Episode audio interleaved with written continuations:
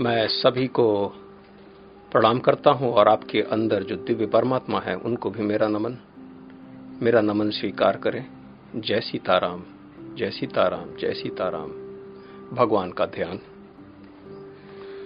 ॐ शान्ताकारं भुजगशयनं पद्मनाभं सुरेशं विश्वाधारं गगनसदृशं मेघवर्णशुभाङ्गम् लक्ष्मीकान्तं कमलनयनं योगभिद्यार्नगम्यं वंदे विष्णु भवभयहरं सर्वलोकैकनाथम्। शांत रूप शेषशाही नाभि में कमल धारण करने वाले देवों के देव विश्व के आधार आकाश के समान व्यापक, मेघ के समान नीलवर्ण शोभा युक्त जिनके अंग लक्ष्मीनाथ कमल नयन योगी जनों के ध्यान में आने वाले संपूर्ण लोक के नाथ संसारिक भय के दूर करता व्यापक विष्णु के लिए मेरा नमस्कार है। आज हम आठवां अध्याय। को आरंभ करते हैं जिसको हम अक्षर ब्रह्म योग के नाम से जानते हैं। ये अक्षर ब्रह्म युग क्या है? क्योंकि यही अब अपरम ज्ञान के जो अधिकारी हैं, वही इसको समझ पाते हैं। ज्ञान से परम ज्ञान और फिर परम ज्ञान से फिर उस अक्षर को हमको समझना है, जिसको हम ओम कहते हैं। आखिर ये ओम है क्या? और हम अपना ध्यान ओम में केंद्रित कैसे करते हैं? इसको भी आप लोग समझने की कोशिश करेंगे और आपको समझ में भी आ जाएगा। इसलिए हम अक्सर आपसे कहते हैं कि उपासना बगैर ज्ञान के आप पता नहीं क्या करेंगे, क्या करते हैं। इसलिए ज्ञान होना अति आवश्यक है। और इस ज्ञान की आवश्यकता केवल आप ही को नहीं, अपितु आपके अंदर भी ढेर सारे प्रश्न उठ रहे होंगे कि आखिर ये इसको हम कैसे देखें, कैसे समझें? और कृष्ण भगवान और अर्जुन की वार्तालाप के अंतर्गत अचानक अर्जुन को कुछ पूछने की इच्छा हुई आखिर, जो रहस्य उसके मन में था कि आखिर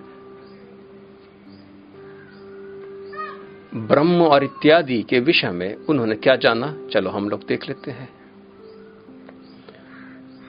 इस प्रकार भगवान के वचनों को न समझकर अर्जुन बोले, हे पुरुषोत्तम, जिनका आपने वर्णन किया वह ब्रह्म क्या है? बड़ी देर से भगवान केवल ब्रह्म के रूप में ब्रह्म के ही स्वरूप इत्यादि को बता रहे और ये चेष्टा कर रहे भगवान की, ये जो मनुष्य जो बुद्धिहीन, जो मोह माया से ग्रस्त हुए, ये बड़ी छोटी सी सोच रखते हैं और ऊँची सोच रखना केवल योगी का ही काम नहीं, बल्कि सब लोगों का अपना उद्देश्य होना चाहिए। और इसी के क्षेत्र में वो आगे बढ़ाते जा रहे लेकिन अब यहाँ पर आखिर वो ब्रह्म है क्या? इसकी जिज्ञासा उनको हो गई। क्योंकि बार बार ब्रह्म में स्थित रहना बार बार ब्रह्म स्वरूप हो जाना और वही योगी की निशानी है। तो आखिर ये ब्रह्म है क्या? चलो, हम लोग देख लें, समझ लें, ब्रह्म है क्या? तभी तो जाके स्थित होगा, होंगे। तो अर्जुन का यही प्रश्न था कि आखिर ये ब्रह्म है क्या? आगे और पूछते हैं कि अध्यात्म क्या है? कर्म क्या है और अधिभूत नाम से क्या कहा गया है? अधिदेव नाम से क्या कहा जाता है? इस प्रकार से इनका पहला प्रश्न, कि आखिर यह ब्रह्म है क्या? अधिदेव क्या है? अध्यात्म क्या है? और अधिभूत क्या इसके अलावा कर्म? क्योंकि ये तो बड़े ऐसे शब्द हैं, इसके विषय में बहुत ही मुश्किल से आपको उत्तर प्राप्त होता है। बड़े बड़े लोग जो अपने को क्लेम करते हैं। उनसे आप ये प्रश्न पूछ लें तो वो भी एकदम से भयभीत हो जाते हैं कि आखिर इन्होंने ऐसा प्रश्न क्यों पूछ लिया? अधिदेव, अधिभूत और अध्यात्म के विषय में हमने कल आपको बताया और इसका वर्गीकरण भी हमने पहले भी आपको बताया। हम पुनः आज थोड़ा सा ही बताएँगे। आपके कान अध्यात्म है। और दिशाएँ अधिदेव और शब्द अधिभूत है। इस प्रकार से अगर जो भी अध्यात्म के अंदर अधि भौतिक और अधिदेव को देख लेता है, या अधिदेव के भीतर अध्यात्म और अधिभूत को देख लेता है, या अधिभूत के भीतर अध्यात्म और अधिदेव देख सकता है। वही भगवान के विराट स्वरूप का दर्शन करता है, यानी कि उसके ज्ञान के चक्षु खुल गए हैं। और यही कारण है कि इसी हिसाब से वो भगवान को सब जगह देखता है और अब भगवान उसकी आँखों से ओझल नहीं होते हैं। ये भाव है, भगवान का भाव स्वरूप। और जब भाव शुद्ध हो जाएँगे, तभी आपको ये जिसको हम नेचुरल क्लासिफिकेशन कहते हैं, इसी प्रकार से आप समझ पाएँगे। और ये सबसे प्रथम है आध्यात्मिक जगत में प्रवेश करने के लिए। ये तीन भाव को सबसे पहले जान ले, सबसे पहले इसको समझ ले। आप ऐसा कह सकते हैं कि अर्जुन अभी भी उस ज्ञान के परम अवस्था में प्रवेश नहीं किया, क्योंकि अभी भी उनके पास ये अवधारणा ही थी कि आखिर ये सब ऐसे सुनी सुनी बातें, लेकिन आखिर इसका अर्थ क्या? है और यहाँ उनको ये जिज्ञासा हो गई कि अब इसका उत्तर भी क्योंकि प्राप्त होगा, क्योंकि ये जो हमको ज्ञान दे रहे हैं, ये इनके पास ज्ञान की लगता कोई कमी है ही नहीं। कर्म के विषय में भी उन्होंने पूछा, क्योंकि कर्म एक ऐसा विषय है जिसमें आप भ्रमित हो जाते हैं कि आखिर ये कर्म होता क्या है? और आखिर ये इसका निर्माण कैसे होता है? हम दूसरे श्लोक में हम आगे बढ़ते हैं। अर्जुन पुनः कहते हैं कि, हे मधुसूदन, यहाँ अधियज्ञ कौन है? इससे पहले भी भगवान ने अधियज्ञ के विषय में बोला था। तो अब यहाँ पर ये कह रहे कि इसमें अधियज्ञ कौन है? आखिर अधि यज्ञ को हम कैसे देखें, कैसे जाने? क्योंकि इससे पहले भगवान ने कहा कि मैं ही समस्त यज्ञ का भोगता हूँ। और जब मनुष्य यज्ञ करने में लग जाता है तो फिर वो अपना स्वरूप से वो अपने अहंकार से वो अब परमात्मा के रूप में वो स्थित होना शुरू हो जाता है, क्योंकि यही आत्मविद्या है। और वह इस शरीर में कैसे है? अर्जुन का ही ये प्रश्न है। और भी बढ़ते हैं, वो कहते हैं कि, और युक्त चित्त वाले पुरुषों द्वारा अंत समय में आप किस प्रकार जानने में आते हैं? क्योंकि एक जगह भगवान ने कहा कि मृत्यु के समय पर आपका जैसा भाव होगा, वैसे ही आपका स्वरूप बन जाएगा। और मृत्यु के समय पर भगवान का स्मरण करते समय अगर आपका प्राण निकल जाते हैं तो वो निश्चित ही भगवान के उस लोक में प्रवेश करता है, जहाँ पर कुंठा नाम का कोई भी कुछ भी नहीं क्योंकि जो चौदह भुवनों से परे, वही भगवान का धाम। लेकिन भगवान ने पहले बताया भी था कि जीवित रहते हुए भी इस स्थिति को प्राप्त किया जा सकता है, और ऐसे लोग मुक्त दशा के स्वरूप को भली भांत जानते हैं। और जो मृत्यु के समय पर भी इस स्थिति को साध लेता है तो वो भी तो प्रवेश करेगा।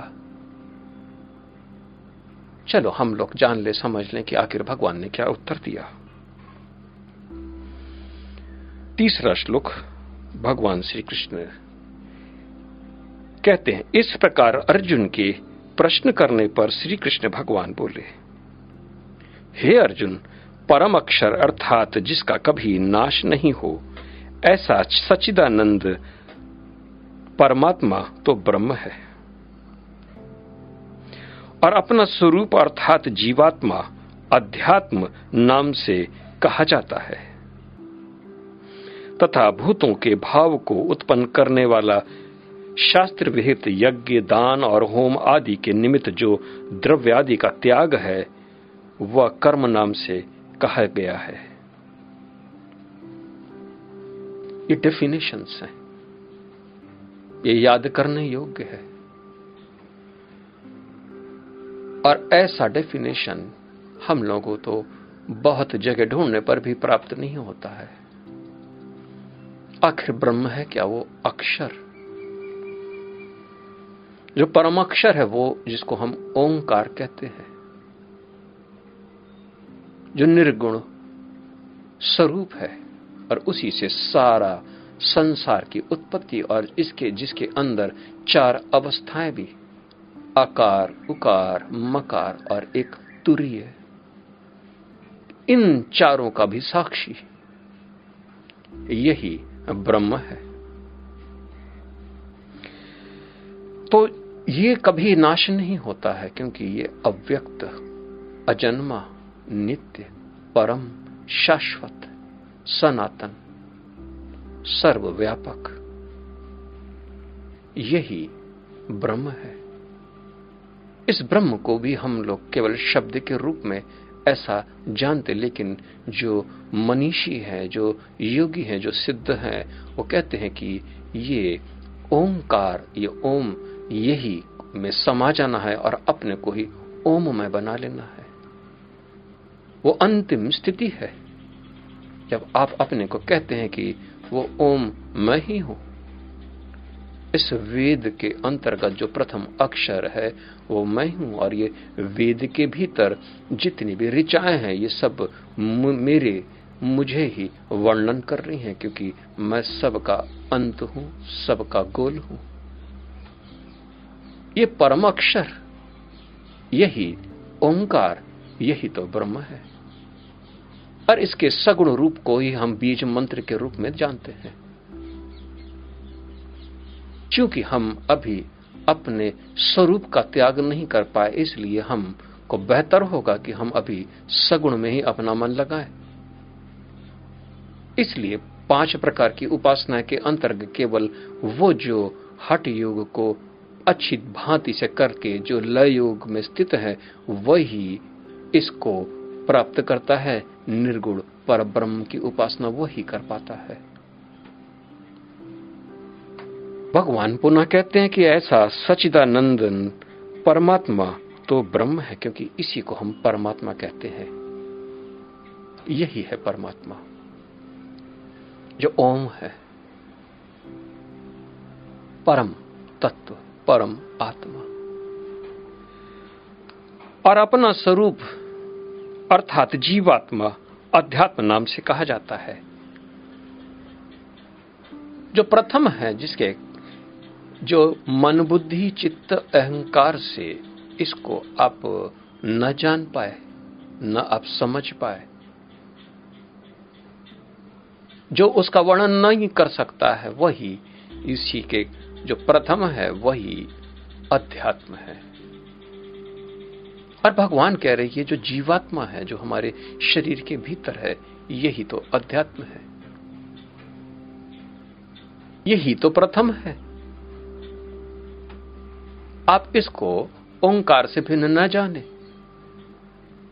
आपका जो रूप है, आपका जो स्वरूप है, आप जो अपने को जीव कहते हैं, अभी तो अज्ञानता के बस में आप इस प्रकार से सोचते हैं कि ये तो अलग अलग है यहाँ पर।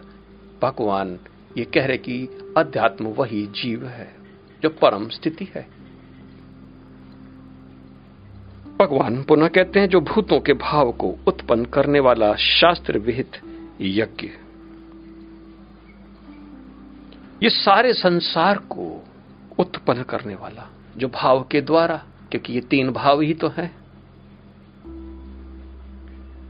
शास्त्र विहित यज्ञ, दान और होम आदि के निमित्त जो द्रव्य आदि का त्याग है, वह कर्म नाम से कहा गया है, यानी कि कर्म क्या है? वेद के अनुसार अगर आप कोई भी कार्य करते हैं, वही कर्म है। ये पहले भी हमने बताया। और वेद के विरुद्ध विकर्म लेकिन भगवान यहाँ पर कुछ और भी कह रहे हैं कि अगर आप यज्ञ करते हैं तो उसमें आप कुछ ना कुछ तो त्यागते हैं। दान करते हैं तो इसमें भी आप कुछ ना कुछ त्यागते हैं। तप करते हैं तो भी इसमें आप बहुत कुछ त्यागते हैं। ज्ञान को प्राप्त करने के लिए भी आप आज अभी बैठे हैं। आपने एक घंटा अपना बाहरी का जीवन को त्यागा तो है। इसी प्रकार से अपने नित्य और नैमित्तिक कर्म जो कि ऋषि, पितर और देवताओं के लिए जो भी रोज अधिदैविक कर्म, आध्यात्मिक कर्म और अधिभौतिक कर्म, इनको भी करना में आप कुछ न कुछ त्याग करते हैं। यही त्याग कर्म है। और जिसने त्याग नहीं किया, उसने कोई कर्म नहीं किया आप अगर चिल्लाएँ कि कहें कि हमने तो बहुत से कर्म किए, उसका फल हमको उल्टा क्यों मिल रहा है? इस बात को आप समझ लें, क्योंकि आपने त्याग नहीं किया। Sacrifice is the art of living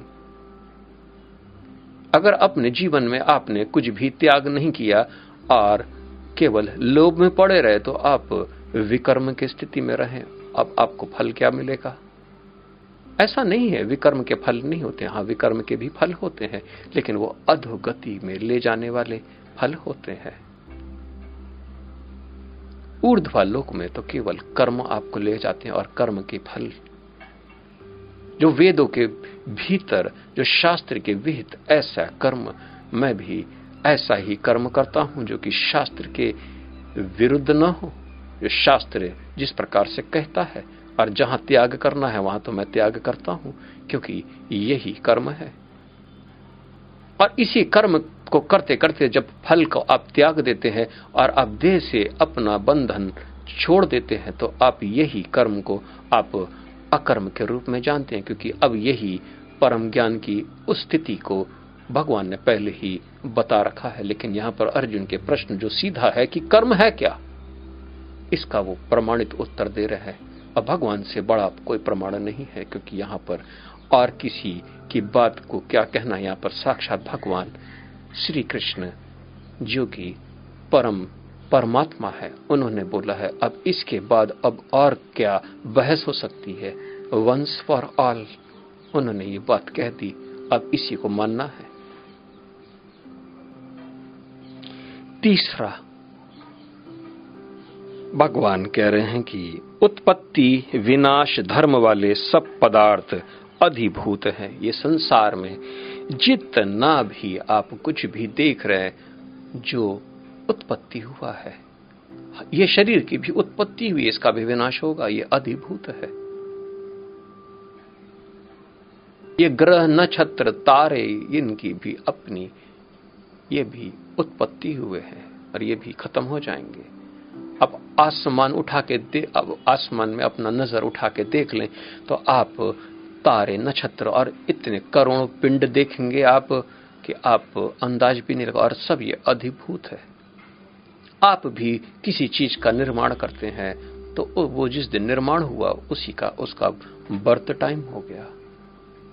और वो भी किसी दिन नष्ट हो जाएगा। ये सब अधिभूत है। ये ब्रह्मा का क्षेत्र है, क्योंकि ब्रह्मा इसी प्रकार से अधिभूत की रचना करता है। भगवान पुनः कहते हैं, और हिरणमय पुरुष अधिदेव है। यह हिरणमय है क्या? जो एक पीली रोशनी से ढका हुआ है। जो रोशनी से ढका हुआ है। आखिर ये हिरणमय है क्या? ये जो पीली रोशनी से स्वर्ण में रोशनी से जो ढका हुआ है, जो अपने को ढक के रखा है, उसके भीतर जो निवास करता है, जो वेद ऐसा कहते हैं, वही अधि देव है। वही तो ओम है। और जो ये पीली जो रोशनी है, वही लक्ष्मी है। ये जिस पदार्थ के ऊपर पड़ती है, एक मिट्टी के डेले, आप बना लीजिए, एक गुड़िया बना लीजिए, एक गुड्डा बना लीजिए और ये जैसे उस पे ये प्रकाशित होती है तो वो भी जीवित हो जाती है, जागृत हो जाती है। इसी कारण ये हमारा शरीर, भौतिक शरीर हो के भी इस पे जैसे हिरण, गर्भ, जो परमात्मा का जो प्रकाश पड़ते नहीं कि ये जीवित सा जान पड़ता है। और इस भू मंडल में जहाँ जहाँ ये प्रकाशित है, वहाँ पर आप करोड़ों की संख्या में ऐसे जीव की उत्पत्ति, आप देखेंगे, पेड़, पौधे इत्यादि सब। ये हिरणमय, इसी को हम गोल्डन काउच के रूप में हम देखते हैं, क्योंकि एक कुर्सी है, एक सोफा है, जो इससे कि रोशनी ऐसा उत्पत्ति हो रही है। और उसमें जो बैठा है, वही हिरण्य गर्भ पुरुष है, वही अधिदेव है। उसी स्थिति में आपको भी तो जाना है, वही स्थिति आपको प्राप्त करना है। और वही अध्यात्म है, वही अधिदेव है, और वही अधिभूत का कारण है। वो परमो है। वो परात परा के सबसे ऊँचे स्थिति पर वो बैठा हुआ है। उसी से सारा संसार मोहित हो रहा है। और वेदों के भीतर ये हिरण्य गर्भ पुरुष के विषय में बस केवल कहते हैं कि ये हृदय के भीतर में। लेकिन ये तो सब जगह व्याप्त है क्योंकि ये असली स्वरूप है, ये जीवात्मा का ही स्वरूप है और परमात्मा का भी यही स्वरूप है। यही ब्रह्म है और यही सब कुछ है। लेकिन ये आप इसको पुरुष के रूप में देखते हैं। इसलिए ये अधिदेव कहलाता है, क्योंकि ये दैव रूप है। भगवान कहते हैं, और हे देहधारियों में श्रेष्ठ अर्जुन, इस शरीर में मैं वासुदेव ही विष्णु रूप से अधियज्ञ हूँ। इस देहधारी इस देह को दो जो धारण करता है। यहाँ पर वो पूरी तरीके से एकदम स्ट्रेट फॉरवर्ड है। भगवान कह रहे, जो देह को धारण करता है। और वही विष्णु है जो कि सब जगह व्याप्त है, क्योंकि विष्णु का अर्थ है जो विश्व में, सब अणुओं में जो व्याप्त है। क्योंकि यहाँ पर परमात्मा का संज्ञा तो केवल सर्वव्यापक के रूप में है, इसलिए उनको विष्णु और जिसने उसको जान लिया है, वही जिष्णु कहलाया आह, मैंने जान लिया, ये जिष्णु। और जैसे आप जानते हैं आप तुरंत वैसे ही स्वरूप में आप परिणित हो जाते हैं। इसी प्रकार से इंद्र ने भी, आह, मैंने देख लिया, इदम दरा। इस प्रकार से।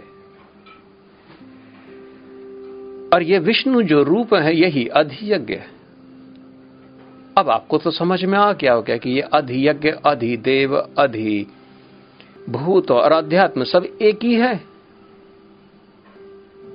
इसको इसी प्रकार से देखने का तरीका है।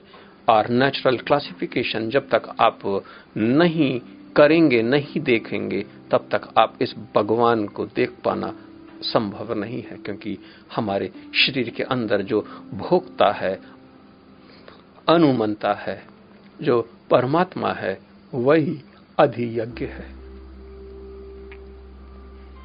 भगवान पुनः पाँचवें श्लोक में कहते हैं कि और जो पुरुष अंत काल में मेरे को ही स्मरण करता हुआ शरीर को त्याग कर जाता है, वो मेरे साक्षात स्वरूप को प्राप्त होता है। इसमें कुछ भी संशय नहीं है। भगवान पुनः कह रहे हैं कि मृत्यु के काल पे,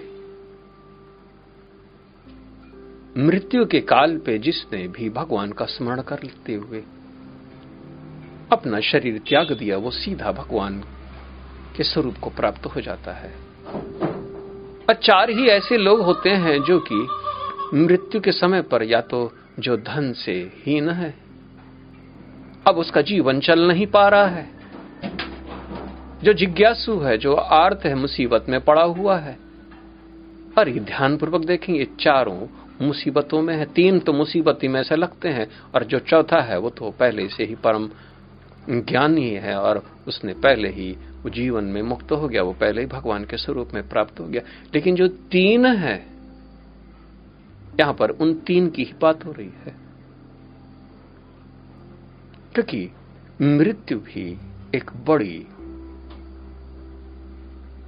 बड़ा डर है, एक बड़ा समस्या है, और मृत्यु के समय भी लोग भगवान को याद करते क्योंकि यही तो आर्त है। कोई समस्या पे आ जाए, कोई समस्या पे, तब आप भगवान को स्मरण करें। मृत्यु तो सबसे बड़ी समस्या क्योंकि इससे बड़ी समस्या तो कहीं कुछ और हो ही नहीं सकती, क्योंकि मृत्यु हुई सबसे बड़ी समस्या। और अक्सर लोग भगवान को याद करते हैं। लेकिन मृत्यु के समय पर भी वही याद करता है जो जीवन भर जिसने याद किया है। क्योंकि अब तो मेरे प्राण चले जा रहे मैं सत्य की राह पे लगा रहा विदों के हिसाब से मैं जीव, जीवन जीता रहा। और हे भगवान, अब तो मेरी ऐसी बुरी स्थिति हो गई कि अब मेरे प्राण छूट रहे हैं। अब तुम ही पार लगाओ। गजेंद्र मोक्ष की तरह। क्योंकि गजेंद्र को भी इसी प्रकार से ग्रह ने पकड़ रखा था। अब वो अपना शरीर को छटपटाने लगा। छुड़ाने की कोशिश किया, उसको कहीं कोई सहारा न मिला, लेकिन उसको भीतर अंतरात्मा में उसको ये बात का ज्ञान था कि भगवान भी हमारे परम है। और उसने अपना भगवान को वहाँ पर एक कमल का फूल था, उसको उसको जैसे ही उठा के भगवान, मैंने कभी तुम्हारे लिए कभी कुछ किया या ना किया, ये मेरा फूल अर्पित है, इसी को मेरा आत्मा जानना और मैं आपको सब कुछ समर्पित कर दिया। ये आप भगवान से राह नहीं किया, वो गरुड़ पे आरूढ़ होकर तुरंत गजेंद्र का मोक्ष करने चले आए। जब हमारे ऊपर बड़ी, भारी विपत्ति आ जाती है तो फिर हमारे पास भी कोई उपाय नहीं रहता है। और हम भी भगवान को, लेकिन आपको भली भांत मालूम होना चाहिए कि आखिर भगवान किसको आप पुकार रहे हैं। इसलिए जो भी मृत्यु के समय पर भगवान को याद करता है, वो भगवान में ही समा जाता है, क्योंकि मृत्यु के समय में जिस चीज़ को भी आपका ध्यान है, वही आपका स्वरूप है। अगर स्त्री का ध्यान है तो आप स्त्री, अगर स्त्री के साथ संबंध बनाने की इच्छा रखते हुए आप मर गए तो फिर आप आप समझ लीजिए कि फिर तो आप कहा जाएँगे? स्त्री की गर्भ में आप पर, वहाँ पर आपका जन्म हो जाएगा, दोबारा जन्म। किसी जानवर इत्यादि पर, वहाँ पर भी इसी प्रकार से। आपके कर्म अगर पूरे जीवन भर सबका खून पीस चूसना था तो आप मृत्यु के समय पर भी वही चीज़ बार बार याद आता है और आपको मच्छर बनना ही पड़ेगा। खोटी योनि में जाना पड़ेगा। लेकिन यहाँ तो परमात्मा है, बड़े शुद्ध है। भगवान पुनः कहते हैं कि, कारण है, हे कुंती पुत्र अर्जुन, यह मनुष्य अंत काल में जिस जिस भी भाव को स्मरण करता हुआ शरीर को त्यागता है उस, उसको ही प्राप्त होता है। परंतु सदा उस ही भाव को चिंतन करता हुआ, क्योंकि सदा जिस भाव का चिंतन करता है, अंतकाल में भी प्राय उसी का स्मरण होता है। आप ज़िंदगी भर जो कुछ भी सोचते रहे, करते रहे, वही अंतकाल में सब रिफ्लेक्शन जैसा आपके आँखों के सामने एक रील जैसी चलती है। अक्सर जो बूढ़े हो जाते हैं, वो अपने बचपन के पुराने गीत सुनना चाहते हैं और वो पुराने पुराने उसी में वो खो जाते हैं। बचपन के मित्र उनको बड़े याद आते हैं। पूरा उनके सामने एक जीवन का चक्र चलने लगता है। अक्सर बूढ़े लोग पुराने गीत सुनते हैं और बड़े सुन के बड़े हर्षित होते देखो, मैं अपने समय पर यही सुनता था। इसी प्रकार से, इसी प्रकार से हम लोग अपना जीवन जीते, क्योंकि जिसको आपने जीवन भर स्मरण किया है, अगर भोग विलास में ही आपने अपना मन लगाया है तो वही आपको भय की उत्पत्ति हो जाएगी। हाय रे, ये सब मैंने किस न किसी तरीके से, इतना मैंने कमाया, धमाया, सब कुछ मेरा अब ये सब खत्म हो जाएगा। और आपका अगर पूरा जीवन भर में धन के ही प्रति आपने अपना मन धन पे ही लगाया है, धन को कमाने में लगाया, धन को सेवक, धन की सेवा में लग गए और धन को सुरक्षित स्थान में रखने के, अब तो फिर आप तो गए काम से।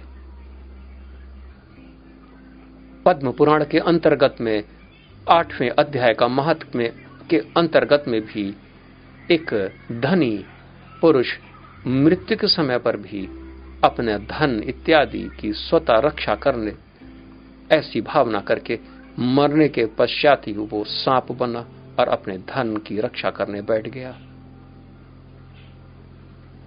जो जो भाव आपके होंगे, वही मृत्यु पे इसलिए अगर आप सीताराम भजन और भजन गाते रहे, अपने जीवन भर में सारे कर्म करते रहे तो फिर मृत्यु के समय पर भी आप आनंदित होके इस संसार से विदा लेंगे। और आप तो बड़े खुश होंगे क्योंकि आपको भली भांत मालूम ये तो अंतिम था। अब तो सीधा भगवान के धाम में जाना है। अब क्या रोना? क्योंकि आपको भली भांत मालूम है कि अब जीवन भर मैंने ज्ञान की तपस्या की ज्ञान को पाने में लगाया, ज्ञान को फैलाने में लगाया, और मृत्यु में यही ज्ञान आपका सहारा। क्योंकि मृत्यु में केवल विद्या ही आपका सहारा होती है। धर्म आपने जो भी किया है, वही आपका, आपको वही वाहन होता है, वही लेकर जाता है। और तो बाकी सब कुछ यहीं पर छूट जाता है। इसलिए बुद्धिमानों ने सही बोला है कि अविद्या से ये सारा संसार आप पार लगा ली, लेकिन मृत्यु आप केवल विद्या से ही पार लगा पाओगे, क्योंकि वही परलोक की तरफ़ ले जाएगा। भगवान कह रहे हैं कि इसलिए हे अर्जुन, अगला श्लोक में, तू सब समय में निरंतर मेरा स्मरण कर और युद्ध भी कर।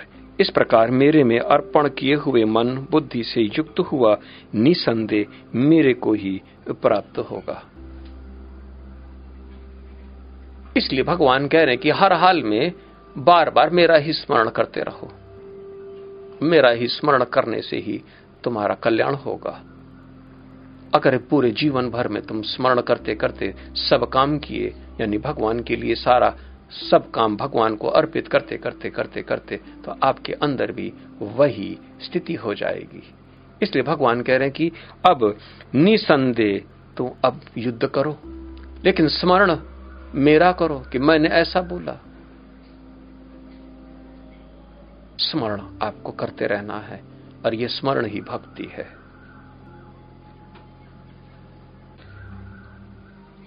आठवां श्लोक भगवान कहते हैं कि, हे पार्थ, यह नियम है कि परमेश्वर के ध्यान के अभ्यास रूप योग से युक्त अन्य तरफ़ न जाने वाले चित्त से निरंतर चिंतन करता हुआ परम पुरुष, प्रकाश रूप दिव्य पुरुष को अर्थात परमेश्वर को ही प्राप्त होता है। तो जिस आदमी ने जिस जीवन में, अपने जीवन में योग से अपने को भली भांति सींचा हो यानी कि जीवन भर उसने अपना चित्त को कंट्रोल करा रहा और भगवान की भक्ति में जिसने अपना मन लगा दिया हो तो वो ज्योति के पथ पर वो जो आरूढ़ है वही प्रकाश में, स्थान में वो प्रवेश करेगा। क्योंकि जिसने छाया में अपना जीवन जिया है पूरा जीवन भर तो वो मृत्यु के पश्चात भी वो छाया में ही तो जाएगा। और ज्योति के पथ के भीतर ही ज्ञान, संन्यास, योग, लीलोन्मुक्ति आनंद पदा सत्य पदा और परात्परा, जिसने अपना जीवन इसमें लगा दिया तो वो मृत्यु के समय भर भी उस परम ज्योति की तरफ़ आकर्षित होकर वो आगे बढ़ता हुआ आगे बढ़ जाता है। भगवान कह रहे हैं कि इससे जो पुरुष सर्वज्ञ, अनादि, सबके नियंता, सूक्ष्म से भी अति सूक्ष्म, सबके धारण पोषण करने वाले अचित्य स्वरूप अचिंत्य स्वरूप सूर्य के सदृश नित्य चेतन प्रकाश रूप अविद्या से अति परे, शुद्ध सचिदानंद परमात्मा को स्मरण करता है। पुनः आगे बढ़ता हूँ मैं।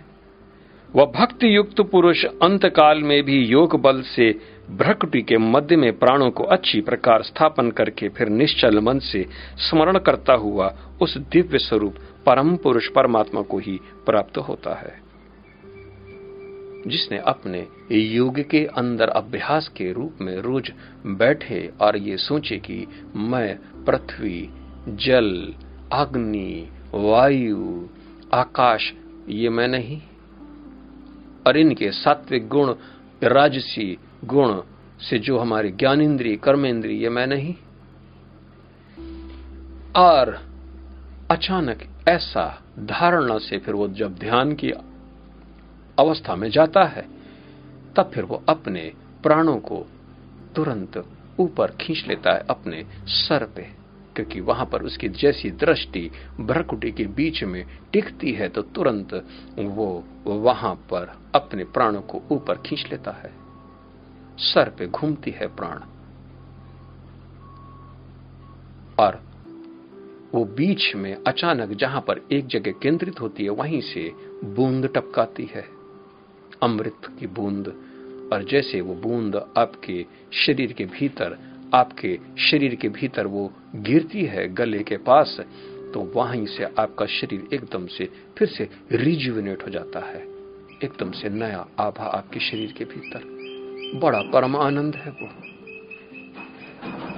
लेकिन जब आप ऐसा धारणा लेके भगवान का ध्यान करते हैं कि ये सब मैं कुछ नहीं तो फिर वो है कौन?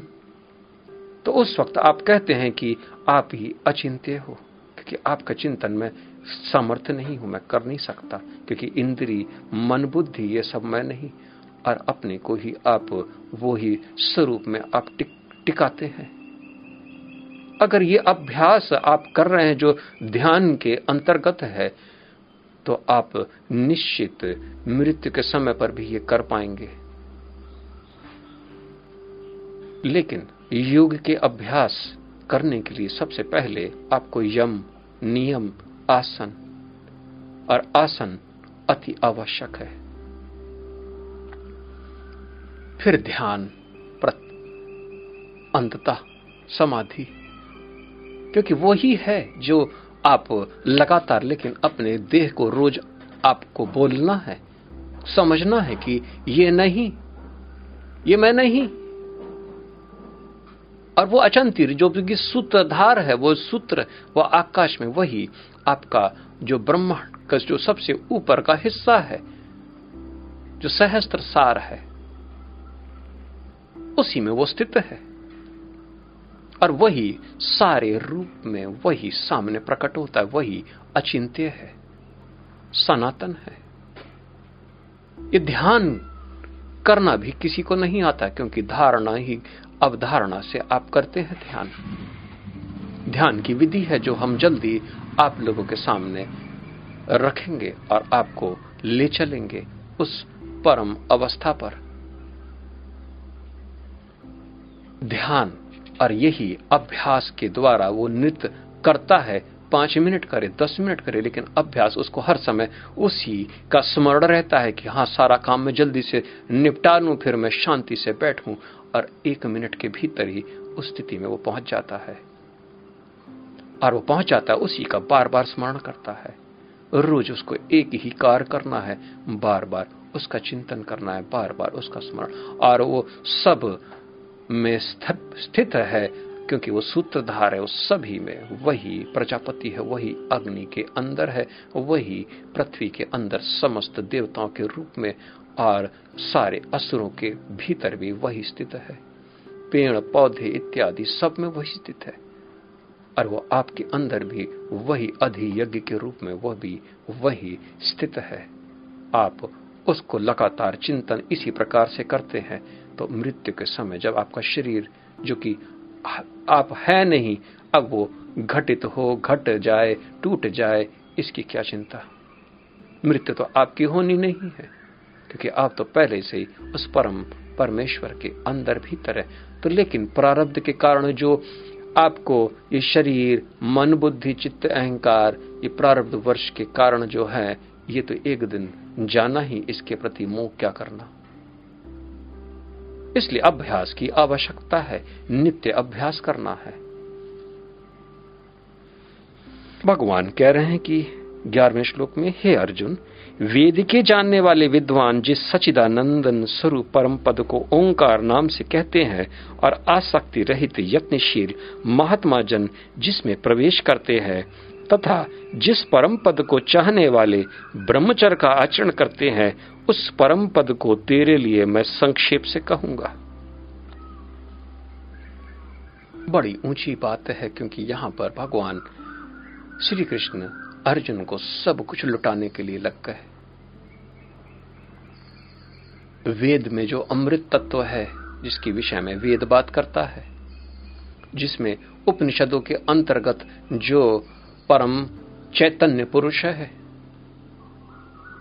जो यज्ञ के द्वारा हम जिसको पाना चाहते हैं, जो ब्रह्मचारी अपना व्रत धारण करता है, वो अंततः अंतोगत्वा एक ही तो है। भगवान कह रहे हैं कि उसके विषय में मैं तुमको संक्षेप से बताने की कोशिश करता हूँ और बता रहा हूँ। आप भी धैर्य पूर्वक सुने। भगवान बारहवें श्लोक में कह रहे हैं अर्जुन सब इंद्रियों के द्वार को, को द्वारों को रोककर अर्थात इंद्रियों को विषयों से हटाकर तथा मन को हृदय में स्थिर करके और अपने प्राण को मस्तक में स्थापन करके योग धारण में स्थित हुआ। जो पुरुष ओम ऐसे इस एक अक्षर रूप ब्रह्म को उच्चारण करता हुआ और उसके अर्थ स्वरूप मेरे को चिंतन करता हुआ शरीर को त्याग कर जाता है, वह पुरुष परम गति को प्राप्त होता है। यानी कि योग के अभ्यास में इंद्री को समेट लेना, प्राण को भी अपने मस्तक के ऊपर धारण करना, और मन को भी चिंतन में, यानी प्रभु का चिंतन में लगा देना, यानी कि भगवान का स्वरूप में मन को लगा देना और लगातार ओम ऐसा शब्द का उच्चारण करना। अगर आप कहते हैं कि ओम नमो भगवते वासुदेवाय तो जो नमो भगवते वासुदेव है, ये मन का केंद्र है। ओम इसमें आपको बोलना है और ओम पे आपको ध्यान रखना है और नमो भगवते वासुदेवाय। आपको इसका चिंतन करना, यानी कि भगवान का वो स्वरूप का चिंतन और ओम बोलते बोलते अगर इस प्रकार से अगर आपने अपना शरीर को त्याग दिया तो आप निश्चित उस परम पद पर आप आरूढ़ हो जाते हैं। इसलिए ओम को सबसे पहले बोला जाता है और उसके पश्चात ही हम मंत्र को आरंभ करते हैं। अगर आप नमः शिवाय बोलते हैं, या सूर्य नमा बोलते हैं, या गणेशाय नमा बोलते हैं, लेकिन ओम को तो ओम पे ही आपको और गणेश जिससे कि वही, यानी दोनों को मिला देना है। इसलिए पाँच स्वरूप में भगवान को याद करने का ऐसा विधान है। इसलिए सीताराम सीताराम, कहिए, जाहे विधि, राखे राम, ताहे विधि रहिए। इसलिए सीताराम कहना उचित है। लेकिन अंदर ये भली भांत जान ले कि आपकी दृष्टि केवल ओम पर टिकी रहे, और उसी के कारण ये सीताराम और सीताराम, क्योंकि मन ओम पे टिक नहीं पाएगा। आपकी दृष्टि अवश्य टिक जाएगी, क्योंकि ये मन बुद्धि चित्त, अहंकार से परे है। क्योंकि ओम आपका ही स्वरूप है। लेकिन बाकी तो अधिदेव का रूप, आपको तीनों को तो मिलाना ही तो है। तीन भाव को एकीकरण करना है। वही योग का परम लक्ष्य है। इसलिए भगवान भी यहाँ कह रहे हैं कि मन को मेरे स्वरूप में और ओंकार का उच्चारण करना है। यही तो करना है। लेकिन केवल ओम ओम करने से लाभ न होगा। और ऐसे बहुत से लोग हैं जो आपको सिखाते हैं कि बस बैठ जाओ, ओम ओम करते रहो। आपका मन किसी एक रूप में जब तक नहीं टिकेगा, यानी कि भगवान का वो अचिंत्य रूप चार भुजा हाथ में चक्र, शंख, गदा और पद्म धारण किए। शेष नाग उनके पीछे। ऐसा सुंदर स्वरूप का बार बार चिंतन करना। बस यही तो युग का अभ्यास है। भगवान पुनः कहते हैं कि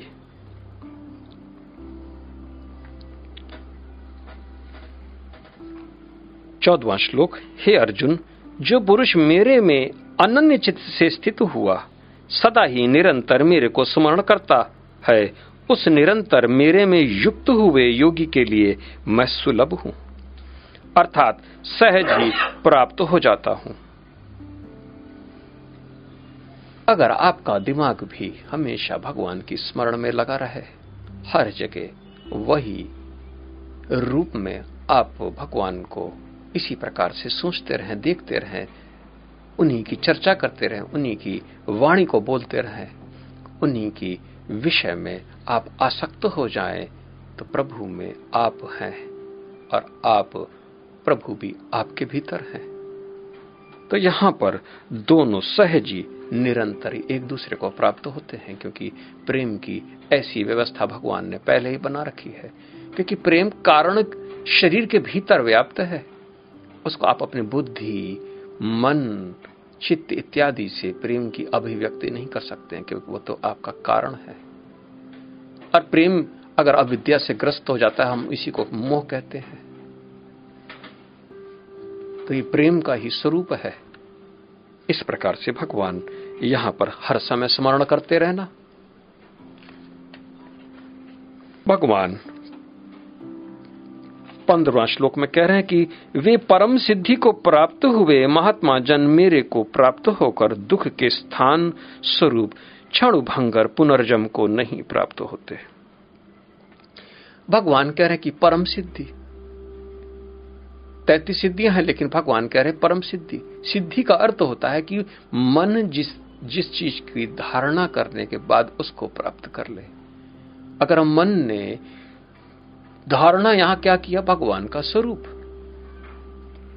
और मन ने जब भगवान का स्वरूप को धारणा कर लिया है तो और वो सिद्ध हो जाता है, यानी कि ओंकार स्वरूप आपके भीतर सिद्ध हो जाता है, इसी को परम सिद्धि बोला जाता है। और जब ओंकार स्वरूप हो जाता है तो फिर तो इस संसार में अब दुख भोगने क्यों आएगा? क्योंकि क्षण भंगुर है ये, छोटा सा काल के लिए आपको जन्म लेना है, दुनिया भर की खुकट झेलनी है, उसके बाद फिर जरा सा चूके नहीं की तो फिर आप नीचे गर्त में चले गए। लेकिन भगवान ने पहले ही कहा कि योगारूढ़ हुआ आदमी फिर पुनः और मेहनत करता है, और मेहनत करता है, और मेहनत करता है। बहुत से ऐसे लोग हैं जो कि जन लोक, महर लोग वहाँ से आते हैं इस संसार में और यहाँ पर यही ज्ञान को फिर से विस्तार करते हैं, आप लोगों को समझाते हैं और फिर वो और आगे बढ़ जाते हैं। और आगे बढ़ जाते हैं। जन लोक से फिर महर में चले जाते हैं, महर से सत्य लोक में चले जाते हैं और मुक्त हो जाते हैं। क्योंकि ये पवित्र कर्म है। और उनको बार बार भगवान की वाणी कहने में आनंद प्राप्त होता है, क्योंकि उनका स्मरण इसीलिए है, क्योंकि बार बार वो भगवान को ज्ञान के स्वरूप में, ज्ञान में स्थित हुआ और भगवान को सारा इस संसार में, करुणा रूप में जैसे भगवान पालन करते हैं, इसी प्रकार से वो लोग भी भगवान का वाणी को सब जगह फैलाने में लग जाते हैं। ये कन्वर्टर्स नहीं है। ये जानबूझ के आप लोगों के कन्वर्ट कर दें कि मेरे धर्म को मानो। धर्म तो केवल सत्य की प्रकृति है। कोई बिलीफ नहीं है। सनातन धर्म तो हमारा परम है इसलिए क्योंकि वो सत्य पे टिका हुआ है। और बाकी जो भी धर्म है, वो केवल धारणा पे टिके हैं। धारणा यानी आइडिया ओपिनियन जो कि सबसे लोवेस्ट ह्यूमनाइज्ड नॉलेज होती है। इसको अक्सर ज्ञान भी नहीं बोला जाता क्योंकि बिलीफ है, शंका हो सकती है। इसलिए दूसरे धर्म आपको कभी भी मोक्ष और मुक्ति की बात नहीं बताते हैं। और वेद ही तो सत्य के परिचय करने के लिए है। धर्म का अर्थ है सात्विक प्रवृत्ति। और सत्य क्या है? हमारा अपना स्वरूप, जो कि कभी अंत न होगा, जो कि देह से अलग है। भगवान आगे कहते हैं कि, क्योंकि हे अर्जुन, ब्रह्मलोक से लेकर सब लोग पुनरावती स्वभाव वाले, अर्थात जिनको प्राप्त होकर पीछा संसार में आना पड़े ऐसे हैं, परंतु हे कुंती पुत्र, मेरे को प्राप्त होकर उसका पुनर्जन्म नहीं होता है, क्योंकि मैं कालातीत हूँ और यह सब ब्रह्मादि के लोक काल करके अवधि वाले होने से अनित्य है। ये चौदह जो भुवन है, जो कि भगवान ब्रह्मा ने जिसकी सृष्टि की है, क्योंकि ब्रह्मा के एक हज़ार चतुर्युग। भगवान का एक, ब्रह्मा जी का एक दिन होता है। भगवान यहाँ कह रहे हैं कि जो ब्रह्मा ने अधि भौतिक जगत की जो उत्पत्ति की है, ये अनित्य है। ये सब क्षण भंगुर है। इनकी एक अवधि है। अगर आप या बहुत मेहनत करके आप स्वर्ग भी चले गए तो स्वर्ग का तो काल थोड़ा सा कम ही है, क्योंकि एक मनवांतर के भीतर वो नष्ट हो जाता है। दूसरे मनवांतर में दूसरे देवता, दूसरे इंद्र और दूसरे सप्तऋषि, हर मनवांतर के अलग अलग सप्तऋषि हर के अलग अलग देवता। आप अगर अभी भी, फिर भी भोग में रत हैं, तब तो फिर आप सत्य लोक में भी जाने पर भी या ब्रह्मा जी के साथ भी बैठने पर भी ब्रह्मा जी क्योंकि वहाँ पर भी वो भगवान सो जाते हैं। आप उन्हीं शरीर में आप भी उनके स्थित हो जाएँगे और पुनः जब वो जागृत होंगे तो ये सृष्टि की फिर से वो रचना करेंगे। आपको भी अब वहाँ से इस सृष्टि में आपको भी आना पड़ेगा। बार बार जन्म लेना बार बार मरण पुनरति जननम, पुनरति मरणम विश्वानाह मोहावेशम। भज गोविंदम भज गोविंदम गोविंदम भज मूणमते गोविंद को भजो, गोविंद के भजो। इसलिए, क्योंकि गोविंद को भजने से ही आप इस दुस्तर संसार से पार हो जाते हैं। क्योंकि ये सारा संसार क्षण भंगुर है। अनित्य है। सबके अपने काल है और भगवान अपने को कह रहे हैं मैं तो काल का अतीत हूँ। इसलिए जिन्होंने वैकुंठ धाम को नापने की कोशिश की उन्होंने बोला है कि सतयुग तो केवल सत, सत्य लोग तो केवल आठ करोड़ योजन की दूरी पे है लेकिन वैकुंठ तो बिल्कुल उसके डबल दूरी पे यानी कि यहाँ से सोलह करोड़। बहुत ही अद्भुत है, क्योंकि उस लोक में पुनर्जन्म, पुनर्मरण कुछ भी नहीं है बार बार आना जाना नहीं है। आप नित्य प्रकाशित है। हमेशा सबके कारणों के कारण आप ही वहाँ पर स्थित होते हैं। भगवान सत्व श्लोक में क्या कहते हैं? इसको, इसके बाद हम समाप्ति करेंगे। सत्रवा श्लोक सुन ले। हे अर्जुन, ब्रह्मा का जो एक दिन है, उसको हज़ार चौकड़ी युग तक अवधि वाला और रात्रि को भी हज़ार चौकड़ी युग तक अवधि वाली, जो पुरुष तत्व से जानते हैं, अर्थात काल करके अवधि वाला होने से ब्रह्मलोक को भी अनित्य जानते हैं। वे योगी जन काल के तत्व को जानने वाले हैं। भगवान कह रहे हैं कि अगर आप गणित लगाएँ और योगी गणित ऐसी लगाते हैं कि वो एक एक पल को जानते हैं कि किस प्रकार से ब्रह्मा का एक दिन, भगवान यहाँ कह कि हज़ार चौकड़ी युग, यानी कि चतुर्युग, एक युग, यानी कलयुग को अगर हम देखते हैं, चार लाख बत्तीस हज़ार साल। इसको और आप करते दुगना तो ये द्वापर हुआ, इसको तीन गुना तो त्रेता और इसको चार गुना कर दें तो सत्युग। कुल मिला के चालीस लाख साल के ऊपर हो जाते हैं ये एक युग। इसी को एक हज़ार से गुणा कर दें तो एक चतुर्युग को एक हज़ार चतुर्युग, एक ब्रह्मा जी का दिन होता है। और इसके अंदर चौदह मनवांतर होते हैं, क्योंकि एक मनवांतर के अंदर इकहत्तर या बहत्तर ऐसे चतुर्युग होते हैं। ब्रह्मा जी के चतुर्युग, यानी कि एक सहस्त्र चतुर्युग ब्रह्मा जी का एक दिन। और ब्रह्मा जी उतने ही काल के लिए फिर सो जाते हैं। अब ब्रह्मा जी का एक दिन होता है। इसको आप तीन सौ पैंसठ से गुणा कर दीजिए तो ब्रह्मा जी की, इसको आप एक साल हो जाएगा। फिर भी आप उसको सौ वर्ष से और गुणा कर दीजिए तो फिर ब्रह्मा जी की वो आयु हो जाती है। काल की गणना योगी जन भली भांति कर लेते हैं। कहते हैं कि ब्रह्मा जी की आयु जितनी होती है, उतनी ही उसके बाद जितना भी काल होता है, भगवान विष्णु उतने ही काल के लिए सो जाते हैं, क्योंकि कहते हैं कि भगवान विष्णु का वो एक दिन कहलाता है ब्रह्मा जी की एक जन्म को, एक दिन। अब ब्रह्मा जी फिर से पुनः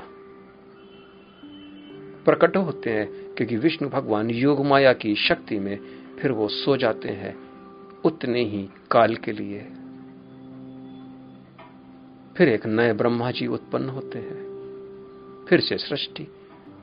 आप इस संसार में जितनी बूंदें पानी की गिरी हैं, इसको और जितने भी कंकड़ पत्थर हैं, इनको आप गिन सकते हैं, लेकिन भगवान ब्रह्मा कितने हो गए, ये आप गिनती नहीं कर पाएँगे, क्योंकि ये तो अनंत रूप से चला आ रहा है और अनंत रूप तक आगे भी बना रहेगा। आप कितने छोटे कण हैं, पसंगा भर के भी नहीं। और इसमें भी हम लोग कितना देह का अभिमान करते हैं। मच्छर की तो ज़िंदगी आठ से दस दिन होती है। और भी कितने जीव जंतु हैं जो एक क्षण भर के लिए जन्म लेते हैं और मर जाते हैं। और हम लोग अपनी मूर्खता को देखें, हम लोग विवश हैं। रोज लोभ का त्याग नहीं कर पा रहे। हर समय आसक्त विषय के भोग में चिंतन करते रहना। और उस प्रभु, जो कि इतना विशालतम विशाल है जो परम है, उसके प्रति जरा सा चिंतन नहीं करना है। और कहते हैं, ये मेरी इंटरेस्ट के सब्जेक्ट नहीं है। इस संसार में अगर आप आ गए और आपने प्रभु का नाम नहीं जपा तो आपका जीवन व्यर्थ है। कोरा व्यर्थ है। आज कलयुग में भगवान का नाम चिंतन कोई नहीं करना चाहता, सबका जीवन व्यर्थ है। ये मच्छरों की तरह जिए या मरे, इन पे मोह करने का कोई लाभ नहीं है, क्योंकि इन्होंने भगवान का भजन त्याग दिया है। इनके लिए शोक करना उचित नहीं है, क्योंकि ये इनको तरना ही नहीं है। भगवान की भजन नित्य करें, भगवान की भजन को ही नित्य करना है, उपासना। भगवान को जानना है, क्योंकि वो हमेशा नित्य है, सनातन है। मैं अपनी वाणी को यहीं विराम दे रहा हूँ। कल पुनः मैं अठारहवें श्लोक से शुरू करूँगा। तब तक के लिए मुझे आज्ञा दें, जय सीताराम जय सीताराम जय सीताराम।